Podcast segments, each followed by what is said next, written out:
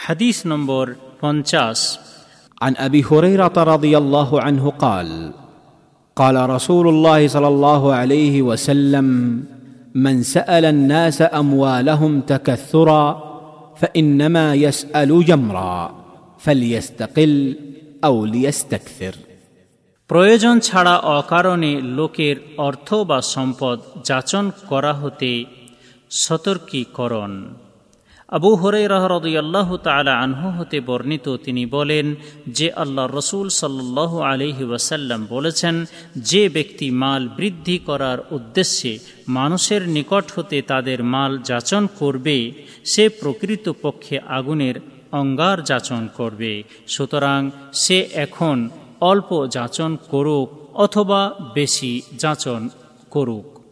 শাহেহ মুসলিম, হাদিস নম্বর একশো পাঁচ, হাইফেন, বন্ধনীর মধ্যে এক হাজার একচল্লিশ।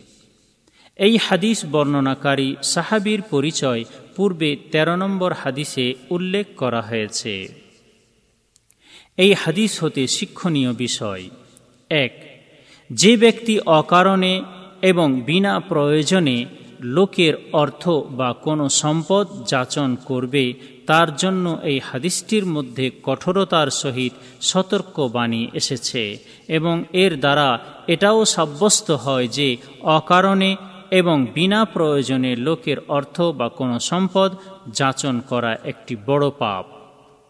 দুই, যে ব্যক্তি নিজের প্রয়োজন এবং অভাব লোকের সামনে পেশ করবে তার প্রয়োজন এবং অভাব কোনোদিন পূরণ হবে না। তাই সে সবসময় লোকের কাছে যাচন করতেই থাকবে এবং তার পেট পূরণ হবে না।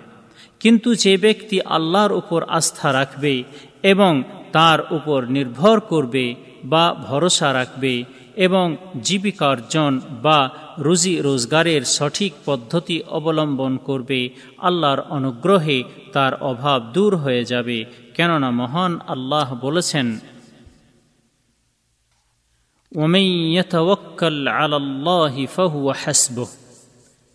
অর্থাৎ, আর যে ব্যক্তি সঠিক পন্থায় আল্লাহর উপর ভরসা করবে, সে ব্যক্তি নিজের মধ্যে ইমান বা বিশ্বাস স্থাপন করবে।